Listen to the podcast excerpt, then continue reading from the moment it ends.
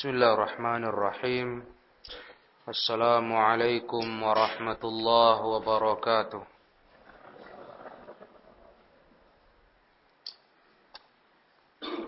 Innal hamdalillah nahmaduhu wa nasta'inuhu wa nastaghfiruh wa na'udzu billahi min shururi anfusina wa sayyiati a'malina. May yahdihillahu fala mudilla lah wa may yudlil fala hadiyalah. Ashhadu an la ilaha illallah wahdahu la syarikalah wa ashhadu anna Muhammadan abduhu wa rasuluh. Ya ayyuhalladzina amanu taqullaha haqqa tuqatihi وَلَا تَمُوتُنَّ إِلَّا وَأَنْتُمْ مُسْلِمُونَ يَا أَيُّهَا النَّاسُ اتَّقُوا رَبَّكُمُ الَّذِي خَلَقَكُم مِّن نَّفْسٍ وَاحِدَةٍ وَخَلَقَ مِنْهَا زَوْجَهَا وَبَثَّ مِنْهُمَا رِجَالًا كَثِيرًا وَنِسَاءً وَاتَّقُوا اللَّهَ الَّذِي تَسَاءَلُونَ بِهِ وَالْأَرْحَامَ Innallaha kana alaikum raqiba. Ya ayyuhalladzina amanu taqullaha wa qulu qawlan sadida yuslih lakum a'malakum wa yaghfir lakum dhunubakum wa may yuti'illaha wa rasulahu faqad faza fawzan 'azima. فإن أصدق الحديث كتاب الله وخير الهدى هدى محمد رسول الله صلى الله عليه وسلم وشر الأمور محدثاتها فإن كل محدثة بدعة وكل بدعة ضلالة وكل ضلالة في النار. Amma ba'd, kaum muslimin ikhwani fiddin rahimakumullah.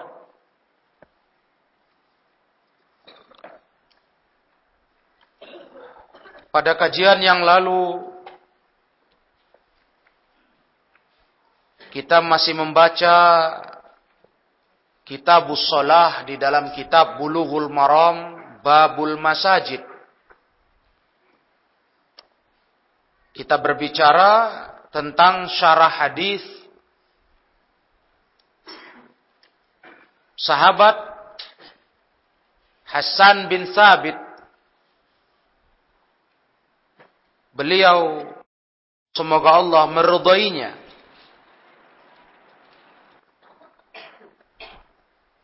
membacakan syair-syairnya di dalam masjid.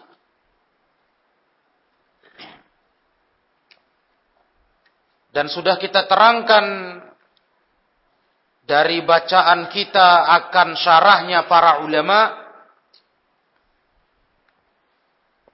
yang dilakukan oleh Hasan bin Sabit adalah membaca syair, bukan menyanyikan lagu. Itu yang diartikan dari kalimat yunshidu fil masjid. Sehingga hadis tersebut tidak dibenarkan untuk dipakai sebagai hujjah pembolehan di rumah Allah, di Baitullah, di masjid-masjid, diperdengarkan suara nyanyian-nyanyian syaitan. Karena tidak itu yang dilakukan oleh para sahabat, khususnya yang memiliki kemampuan membuat syair. Mereka bukanlah generasi yang mendendangkan nyanyian, lagu-laguan di rumah Allah Subhanahu wa ta'ala. Malam ini para ikhwah, kita akan lanjutkan, kita akan baca hadis berikutnya. Hadis dua ratus satu. Larangan berikutnya yang tidak boleh dilakukan di dalam masjid.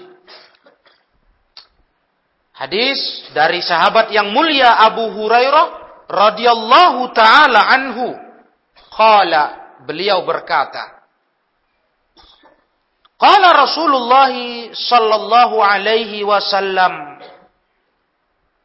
Berkata Rasulullah sallallahu alaihi wasallam, man sami'a rajulan yanshudu dhalatan fil masjid falyaqul la raddaha Allahu alaik fa innal masajida lam tubna li hadza rawahu Muslim. Kata Rasulullah, barang siapa yang mendengarkan seseorang yanshudu, yanshudu diterangkan maknanya oleh para ulama, makna yanshudu artinya idza talabaha wa sa'ala anha, itu makna nashdud dollah. Yanshudu berarti nasdud dolah.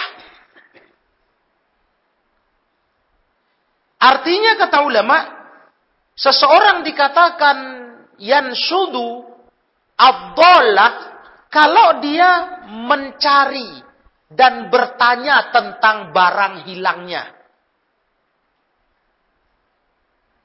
Berarti arti terjemahan yansudu adalah dilarang mencari barang hilang di masjid. Kalau ada salah seorang mendengar orang lain mencari barang hilangnya di masjid, kata Rasul, falyaqul la raddaha Allahu alaik. Katakan olehnya, kata Rasul,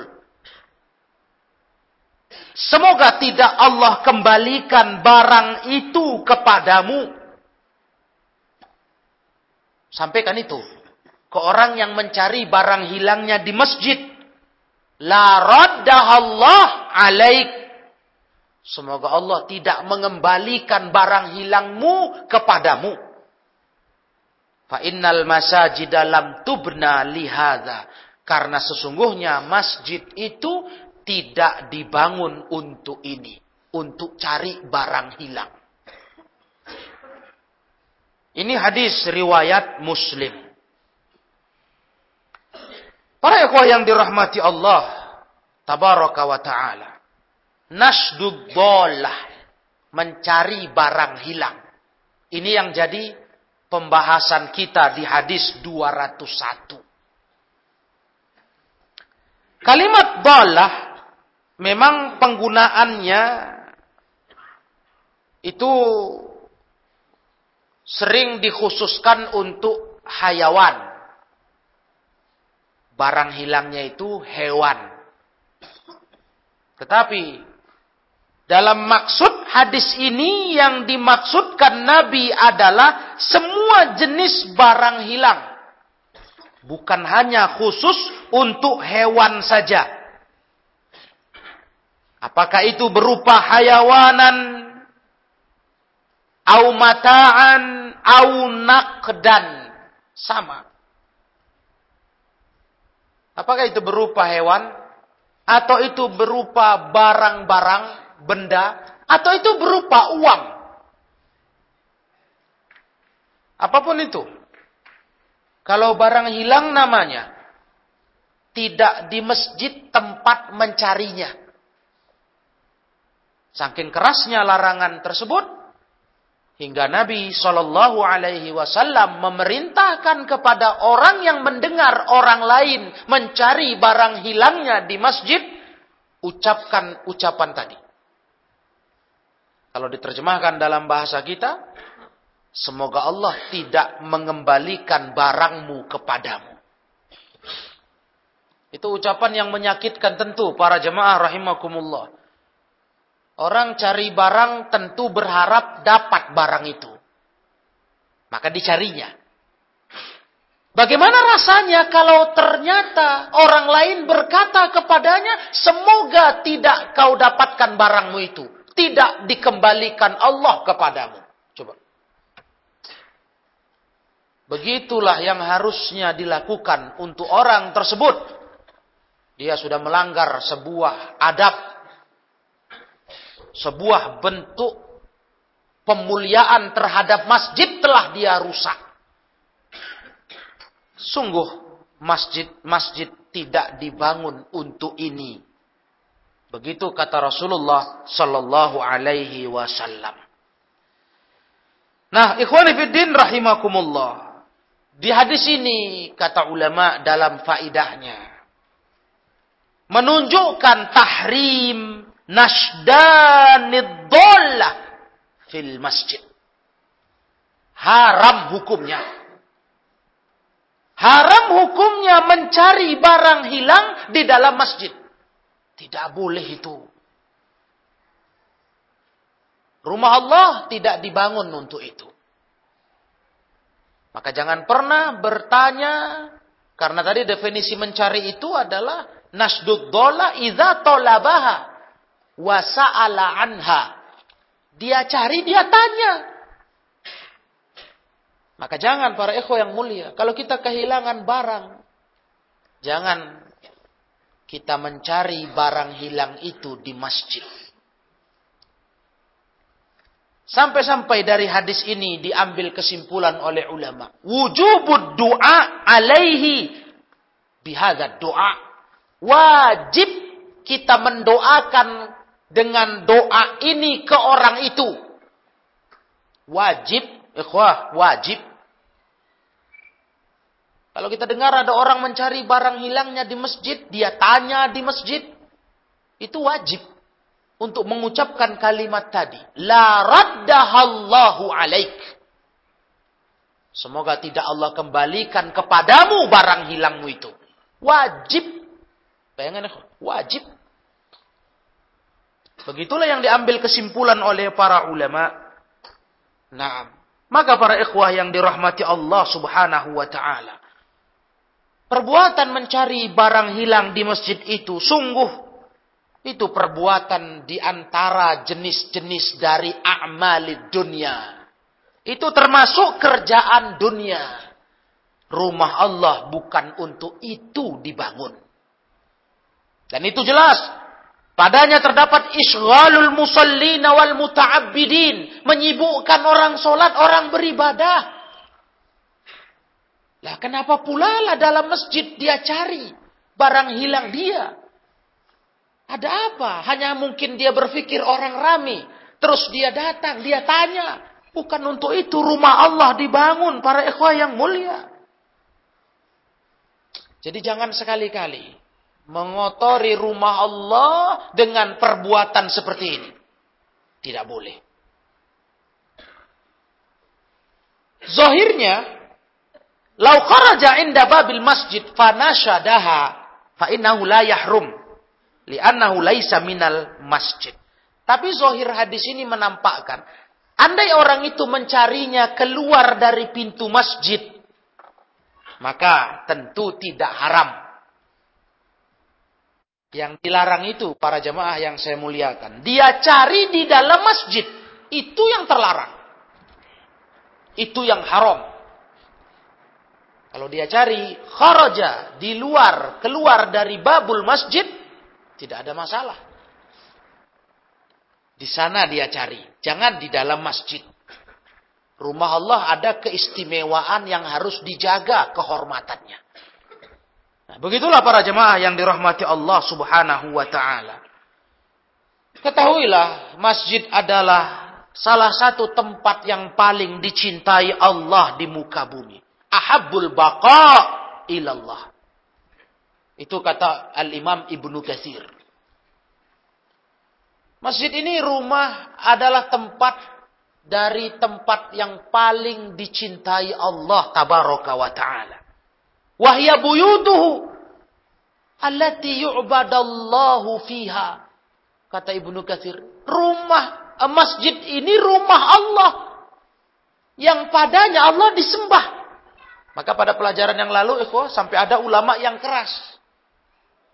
Kalau bukan cerita ibadah yang ada unsur ibadahnya, jangan dibawa ke dalam masjid. Sampai begitu ada ulama.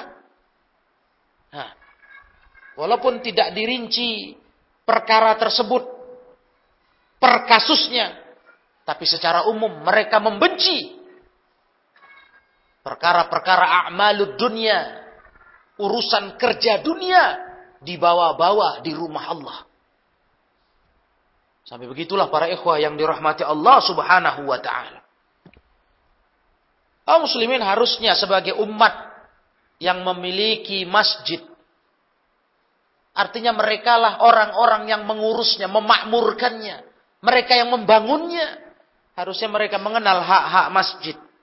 Allah pernah berfirman di surah An-Nur ayat tiga puluh enam. Fi buyutin azinallahu an turfa'a wa yuzkara fiha ismuhu. Di rumah-rumah Allah lah. Di rumah-rumah Allah lah Allah izinkan diangkat dan disebutkan padanya namanya Allah. Sampai Allah khususkan penyebutan tentang masjid ini di dalam surah An-Nur ayat tiga puluh enam. Allah sebutkan fungsi masjid. Di rumah-rumah Allah lah Allah izinkan diangkat namanya, disebut namanya. Nah, tempat seperti ini ikhwah, tempat semulia ini mau dijadikan untuk pengumuman barang hilang. Sedangkan Allah subhanahu wa ta'ala memerintahkan kepada kita untuk mensucikan masjid dari segala yang membuatnya kotor, lagu, sia-sia. Baik berupa al-aqwal wal-af'al. Ucapan, perbuatan yang gak layak di masjid. Tinggalkan itu. Dan ini bukan memberatkan sesungguhnya ikhwah. Tidaklah dianggap sebuah hukum yang sempit. Kenapa? Selain masjid bukan dibangun untuk itu. Seberapalah besar masjid. Yang harusnya mudah dihindari umat Islam untuk jangan buat pelanggaran padanya. Kenapa harus dalam masjid cari barang hilang? Coba keluar pintu di luar sana cari kenapa? Di sana tanya ke orang kenapa. Bukannya rumah Allah yang dimaksud adalah sebuah perkampungan yang besar kota. Bukan. Tapi rumah Allah berupa masjid. Ruangan sekian kali sekian itu. Masa nggak bisa dijaga oleh seorang muslim? Menghindarinya sangat mudah. Itu maksudnya para ikhwan. Tidak sesuatu yang sulit. Mengapa? Rumah Allah yang dibangun untuk ibadah, diangkat, disebut nama Allah, dijadikan tempat pengumuman barang hilang. Nah, maka ini tidak boleh para jemaah. Semoga Allah merahmati kita semuanya. Haram hukumnya, sekali lagi haram hukumnya mencari barang hilang di masjid. Tidak boleh. Sama dengan pengumuman. Orang yang mendapatkan barang hilang di masjid, terus diumumkannya barang itu. Ulama memasukkan hal tersebut termasuk kategori larangan mencari barang hilang di dalam masjid. Dan itu pendapat Al-Hanabilah. Mazhabnya Imam Ahmad bin Hanbal. Sekali lagi, dilarang seseorang itu, haram hukumnya kalau dia mendapatkan barang hilang di masjid, lantas diumumkannya di masjid. Pengumuman telah ditemukan. Begitu. Menurut mazhab Hambali, ulama-ulama di mazhab Hambali, Al-Hanabilah, itu melarang mengumumkan barang hilang di masjid. Ya, kenapa ikhwan? Itu kan sebagai satu jalan untuk terjadinya kebiasaan. Bukan tidak mungkin orang sudah mengira pantas dan layak urusan barang hilang, menemukan barang hilang, barang tercecer, diumumkan, dicari, ditanya. Orang akan berpikir itu wajar dibuat di dalam rumah Allah. Maka seorang muslim tidak dibenarkan, kata ulama, tidak diperbolehkan berbuat itu di dalam masjid. Kalau ada jumpa, ketemu kita barang hilang orang, barang tercecer, umumkanlah di luar masjid. Baik pengumuman suara, pengumuman tertulis, umumkan di luar pintu masjid.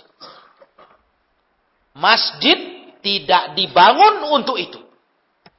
Perhatikan ya ikhwah, baik-baik. Dan kita berusaha membersihkan rumah Allah dari segala perkara-perkara yang dilarang agama, perkara yang bukan bagian dari beribadah kepada Allah. Nah, ikhwanna para jemaah rahimakumullah, terkait masalah menjaga masjid dari hal-hal yang seperti ini, ada hadis yang perlu kita luruskan derajatnya. Karena ini masuk dalam syarah ulama tentang hadis tersebut. Yaitu hadis yang diriwayatkan Al-Imam Tabrani di dalam Al-Kabir. Begitu pula Al-Imam Ibnu Majah dari hadis Wa'ilah, bahwa Nabi sallallahu alaihi wasallam bersabda, "Jannibu masajidakum majaninakum wasibyanakum wa raf'a aswatikum." Artinya, jauhilah oleh kalian masjid-masjid kalian dari orang-orang gila di antara kalian dan sibyan, anak-anak kecil kalian. Begitu pula, jauhilah masjid-masjid kalian dari mengangkat suara-suara kalian di dalamnya, bersuara keras yang tidak pada tempatnya. Begitulah hadis riwayat Tabrani dan Imam Ibnu Majah. Hadis ini ya ikhwah, kenapa disinggung ulama? Karena ini termasuk bagian dari bahasan ini. Salah satu yang dikira oleh kaum muslimin, dianggap pelanggaran yang dilakukan masyarakat di rumah Allah adalah membawa sibyan, anak-anak kecil ke rumah Allah. Kalau majanin, orang gila, tentu jauh dari itu. Walhamdulillah. Tapi masalahnya anak-anak kecil ini para ikhwah. Orang berdalil dengan hadis ini. Nabi perintahkan, jauhkanlah masjid kalian dari orang gila kalian dan anak kecil kalian. Coba. Barang hilang dicari di masjid dilanggar. Itu sudah berapa kali kita saksikan di rumah Allah.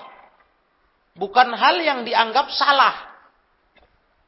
Masalah membawa anak kecil ke masjid malah dilarang dengan hujah hadis ini. Begitulah ilmu, ikhwanna. Dilupakan kebenaran, dikerjakan yang batil. Hadis ini menurut penilaian para ulama seperti Al-Imam Abdurrazzaq, Al-Imam Abdul Haq, kata beliau, hadis ini la asla lahu, tak ada asal muasalnya. Adapun Al-Imam Ibnu Hajar Al-Asqalani menilai hadis ini, penulis kitab Bulughul Maram kita, kata beliau, lahu turukun wa asanid. Ada jalan, ada sanad memang. Tetapi kulluha wahiyatun. Semua jalurnya lemah. Kan unik ini. Hadis ini hadis lemah. Dhaifun. Tapi berpegang teguh kaum muslimin mengamalkannya. Iya. Seperti adalah sebuah hal yang tidak benar. Kesalahan fatal. Tatkala sibyan, anak-anak kecil masuk ke dalam masjid. Dianggap mengotori masjid. Dianggap merusak kehormatan masjid. Tapi mencari barang hilang dilakukan dalam masjid. Hadis yang jelas sahih riwayat Muslim. Bukan hal terlarang itu, biasa. Pengumuman-pengumuman biasa terkait dengan barang hilang atau barang temuan. Maka para ikhwah yang dirahmati Allah, ulama menyempatkan memasukkan hadis ini dalam syarahnya untuk mengingatkan umat Islam, ini tidak benar.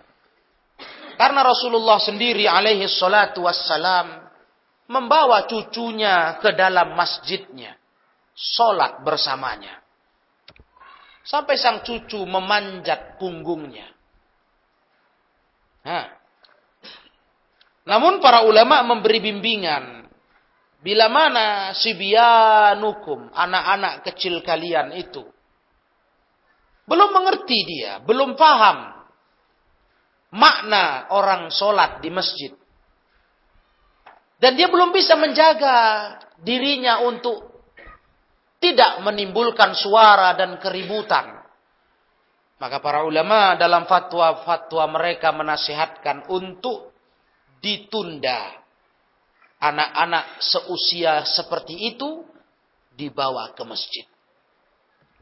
Dikarenakan itu akan menyibukkan orang yang sholat. Ishghal al-musallin. Akan membuat orang yang sholat terganggu. Karena anak-anak yang belum bisa diberi pengertian itu, tentu mengganggu khusyuk orang sholat dengan suaranya. Itu saja. Adapun terus kalau dianggap tetap membawa anak-anak kecil itu berarti merusak kehormatan masjid. Tidak menghargai rumah Allah. Itu salah. Nah, jadi lihatlah para ikhwah babnya. Ulama menasihatkan untuk anak kecil-kecil kita yang belum mengerti. Belum mampu untuk menjaga diri dan belum paham diingatkan.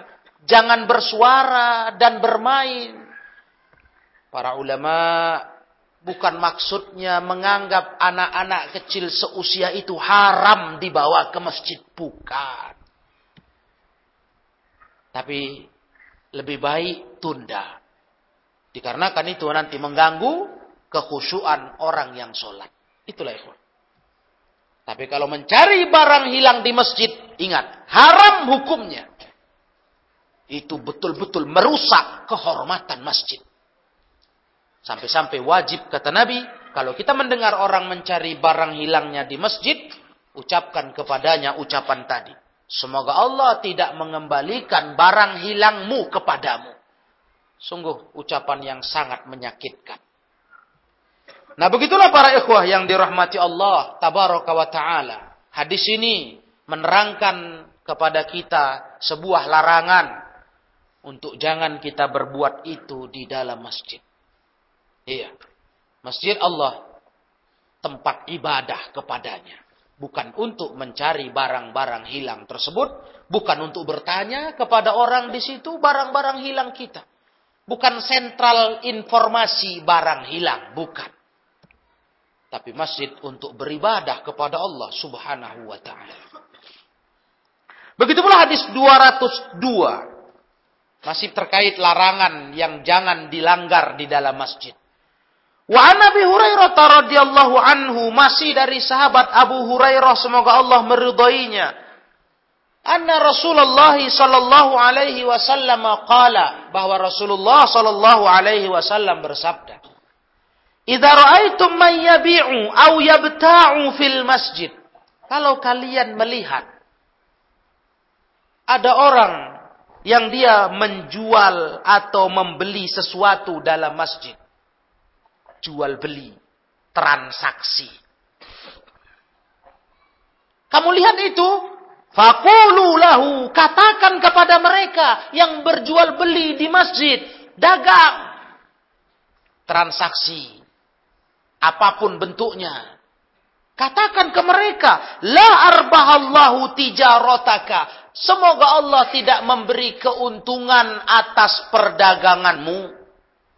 Didoakan itu ke mereka. Masya Allah. Perang sudah diterima. Kalau kata Imam Ahmad, tidak bisa. Itu tidak sah akadnya. Karena mereka melakukannya dalam masjid dengan status haram. Tapi tadi Imam Syafi'i dan banyak ulama mengatakan masih sah walaupun haram. Haram tapi sah. Ya, bukankah ikhwah selamat? Lebih selamat kita keluar dari khilaf. Jelas haram. Yang diperselisihkan bukan haramnya, sah tidaknya. Nah, kalau haramnya mereka sepakat. Haram jual beli di masjid. Jadi untuk apa dilakukan itu? Melangkahlah keluar masjid, jualanlah di luar masjid. Jangan coba-coba transaksi di dalam masjid. Kata mazhab Imam Ahmad, termasuk dalam kategori baik jual beli adalah al-ijarah. Transaksi sewa menyewa. Masuk itu. Akad sewa menyewa. Itu masuk seperti transaksi jual-beli. Hmm. Dan ini pun perbuatan sama. Perbuatan haram. Kita bicara transaksi sewa-menyewa. Di dalam masjid. Terus terjadi akad. Nah, sepakat. Sekian. Antara si penyewa dengan yang disewa. Hartanya atau barangnya. Perbuatan itu haram. Itu pun jangan dilakukan di rumah Allah. Di luarlah. Ya. Luas kok bumi Allah. Enggak beratlah untuk meninggalkan larangan ini. Karena masjid tak seberapanya ruangannya. Cuma kadang kaki kita ini malas melangkah. Nah. Remeh dengan hukum agama. Allah cuma segitunya. Tak seberapanya. Tak masalah kali. Transaksi saya kan transaksi barang halal. Tak ada tipu menipu. Saling ridho. Lagi pula kami bukan seperti pasar. Ribut-ribut. Antara kami berdua. Sepele dengan hukum agama. Remeh. Sering kita jatuh kepada itu. Padahal kalau kita mau jujur tegakkan hukum Allah itu di kehidupan kita. Nah cobalah berangkat keluar masjid. Puaskan transaksi di luar pintu masjid. Ya kan? Apa susahnya? Cuma itulah tadi. Banyak kita meremehkan hukum-hukum Allah tabaraka wa ta'ala. Jadi kayak begitulah tingkah manusia. Diringan-ringankan semua masalah. Padahal agama ini sendiri sudah ringan. Agama Islam sudah mudah. Agama kita ini yusrun. Ya, agama ini yusrun, mudah. Tapi mau masih pengen lebih mudah, mau lebih ringan, lebih enteng. Inilah penyakit manusia, nafsunya. Yang sudah ada, yang sudah ringan dikasih Allah, masih dirasa berat oleh manusia. Ini, ini penyakit manusia.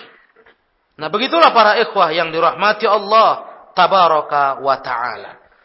Maka ditekankan lagi oleh ulama dalam mensyarah hadis dua ratus dua. Sesungguhnya masjid itu dibangun li ta'atillahi wa ibadati. Memang untuk taatlah. Untuk taat kepada Allah. Untuk beribadah kepada Allah Ta'ala. Maka dijauhkanlah dari masjid itu segala ahwalad dunia. Urusan dunia. Oh, urusan dunia. Yang gak terkait dengan ibadah itu. Jauhilah. Tinggalkanlah para ikhwah yang dimuliakan Allah. Walaupun tingkatnya beda-beda urusan dunianya. Ada yang tingkatnya haram. Tuh tadi transaksi jual beli. Ha? Sewa menyewa. Mencari barang hilang. Itu sampai tingkat haram. Ada pula yang dibenci. Makruh. Ya. Yang selamatnya tinggalkan juga. Pokoknya rumah Allah itu disterilkan. Dari perkara yang tak terkait dengan pembahasan agama. Tinggalkanlah para ikhwah yang mulia. Iya, lebih baik itu. Walaupun tingkat tadi tingkatnya beda-beda hukum dari berbicara masalah dunia di rumah Allah. Ada yang haram seperti yang ada nas-nas dalil, ada yang tidak sampai kepada haram. Nah, dan Al-Imam Al-Qurtubi rahimahullahu taala beliau memberikan nasihat kepada kita, termasuk wa mimma tusanu anhul masajid, termasuk yang harus dijaga darinya masjid-masjid rumah Allah adalah wa tunazza'anhu, dan dibersihkan darinya ar-rawaihul karihah wal aqwalu wal af'alus sayyi'ah. Jauhkanlah segala bau-bau yang jelek, yang enggak enak dicium. Itu rawaih al-karihah. Jauhkan dari masjid. Nah. Begitu pula para ikhwah, ucapan-ucapan, perbuatan-perbuatan yang sayyi'ah, yang jelek. Jangan buat di masjid. Cakap-cakap tidak baik. Tingkah-tingkah tidak baik. Apalagi yang sifatnya malah dosa-dosa isinya. Waduh. Yang sia-sia saja pun tidak boleh dibuat di masjid. Apalagi yang menyangkut dengan masalah haram. Yakni ucapan itu mengarah kepada yang haram. Seperti riba. Ha? Namimah. Ha? Merusak kehormatan muslim. Aduh. Rumah Allah untuk itu. Nah, jadi ikhwan fiddin azakumullah. Harusnya dibersihkan rumah Allah dari semua perkara-perkara itu. Agungkanlah rumah Allah subhanahu wa ta'ala. Dan mengagungkan rumah Allah subhanahu wa ta'ala, kita sudah singgung di awal babul masajid, bukan dengan mesti kemegahannya. Ya, ikhwah, Islam gak melarang kita membangun masjid. Malah ada keutamaannya. Keutamaannya subhanallah, dibangunkan rumah di surga kata Nabi, iya kan? Yang membuat kita semangat punya tabungan amal jariah ketika masjid itu terus dipakai manusia ibadah kepada Allah. Cuma bukan fokus utama itu megahnya bangunan, tapi memakmurkannya. Itu yang penting. Perkara bangunannya silakan, bukan pula dilarang dibuat masjid besar, bertingkat. Itu bagus. Tapi yang jadi masalah, makmurkanlah rumah Allah itu. Dan bangunlah dengan sesuai kaidahnya. Kaidahnya sudah kita baca sebagiannya. Hal-hal yang dilarang dilakukan di dalam masjid. Yang dilarang memperlakukan masjid dengannya. Seperti membuat suasana masjid merusak khusyuk orang yang sholat dengan banyak perhiasan, dengan banyak lukisan. Hah. Coba bangun masjid yang wajar. Mau bangun lebar, besar, bertingkat, silahkan. Amal dia sebagai orang yang membangunnya. Besar kali pahalanya. Tapi jaga dari memperlakukan masjid dengan hal-hal yang dilarang agama. Dan makmurkan masjid dengan ibadah kepada Allah. Itu dia. Salat, majalisul ilm, makmurkan masjid, hidup dengan itu. Maka sentral pendidikan Islam para ikhwah yang mulia, dari zaman Rasulullah alaihi salatu wassalam sampai generasi salaf di bawahnya, itu masjid. Ya, saya pernah singgung untuk ikhwah beberapa nasihat para ulama. Bukan dilarang kita membuatkan untuk anak-anak didik kita kelas-kelas guna dia belajar agama padanya. Tapi tidak berarti dengan itu lantas mereka meninggalkan masjid. Nah, lantas mereka meninggalkan memfungsikan masjid untuk halaqah ilmu. Nah, itu yang nggak boleh.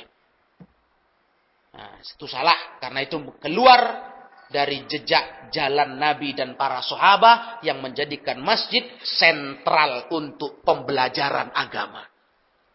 Jadi silakan saja. Kita punya sekolah, kita bangun kelas. Tapi tidak membuat para tulabul ilm meninggalkan rumah Allah. Begitu. Nah, demikianlah para ikhwah yang dirahmati Allah tabaraka wa ta'ala. Pada pelajaran malam hari ini, dua hadis ini yang dapat kita tambahkan. Dua larangan yang harus kita hindari, memperlakukan masjid dengannya. Nah, dan terus menerus mari kita memakmurkan rumah Allah. Karena rumah Allah itu bukan hanya dibangun saja, dimegahkan bangunannya, tapi dimakmurkan isinya. Itu yang terpenting. Iya, masyarakat mengisi solat, majelis ilmu, itu Itu yang harus diperlakukan di rumah Allah Subhanahu wa taala. Nah, ikhwah, kita cukupkan sampai di sini, semoga bermanfaat. Wallahu taala a'lam wa akhiru da'wana anil hamdulillahi rabbil alamin.